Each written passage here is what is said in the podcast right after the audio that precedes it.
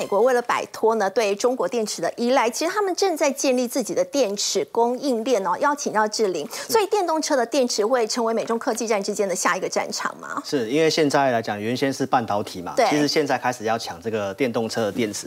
其实原因是什么呢？我想这个斐鱼或者是观众朋友应该也很清楚。 从现在到未来10年，很明确的产业其实就是电动车。那电动车里面会需要用到大量的电池。现在整个电池来讲的话，在的用量来讲的话，大概63%都是在这个电动车的部分。那为什么要摆脱中国呢？因为中国宁德时代，它现在电池的市占率占全球43%以上。对，所以当然美国它当然就要做这样的一个事情嘛。那现在来讲的话，企业之间的大厂的竞争，比亚迪跟这个特斯拉，我们可以看到去年的这个特斯拉的这个。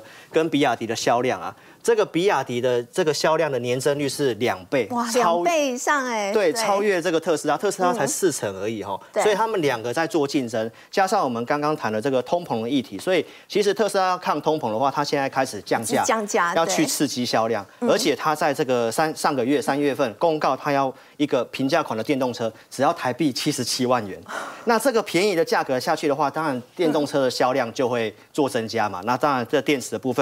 我认为就会有这个受惠的机会。那我判断来讲的话，是在这个磷酸锂铁的部分，因为现在主流是这个3元电池。那3元电池都是用这个锂钴镍，锂钴镍的话，因为钴跟镍非常的缺哈，所以这个状况的话呢，就会大量采用这个磷酸锂铁。那它成本要降低成本，对，成本又低，它又安全，好，所以现在的技术其实慢慢做增加。那我这边来讲的话呢，认为有3档股票是跟磷酸锂铁其实是比较直接受惠的，像这个来宝的部分，哈，它刚刚有提到，对，有提到这个来宝。好，那来宝它虽然它是最主要是什么呢？因为台积电现在都要开始大量汰换它的这个不断电系统。那它不断电系统来讲的话，它现在打算要全面采用这个磷酸锂铁电池，因为它安全又便宜。那它的主要的客户是这个，主要供应它的客户这个是叫做除银。那除银的磷酸锂铁的这个委外代工。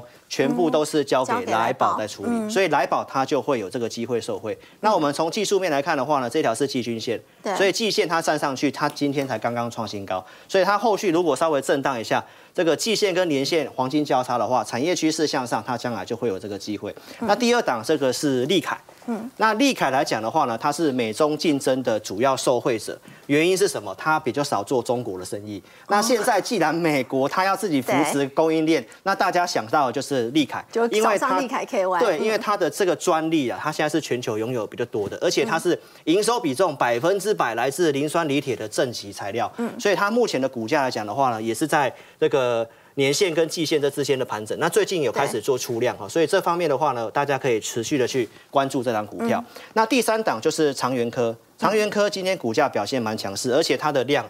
其实也是已经创新高了。是。那它的一个数字的部分跟题材，我跟大家报告一下。它跟这个我们的台塑集团哦，有成立了这个能源的公司。那台塑集团的这个持有的股票的比例51%，它占49%。最新的这个财报来看的话，年报刚公告嘛，3率3升。而且它的2月份的营收是比去年。 成长了10倍，而且3月份又比2月份成长62%，非常的基本面非常的不错。好，所以呢，它这个股价来看的话，它也是在这个季线跟年线之上的股票，而且这个量它已经先过高了，是。所以这后面来讲的话，我也认为蛮有表现的机会。这3档给大家做个参考。 好，我们先休息一下，稍后来关心市场关注美国联准会的这个利率什么时候会转向？那么到底在这个时间点还能不能够投资美股呢？我们先休息一下，稍后来关心。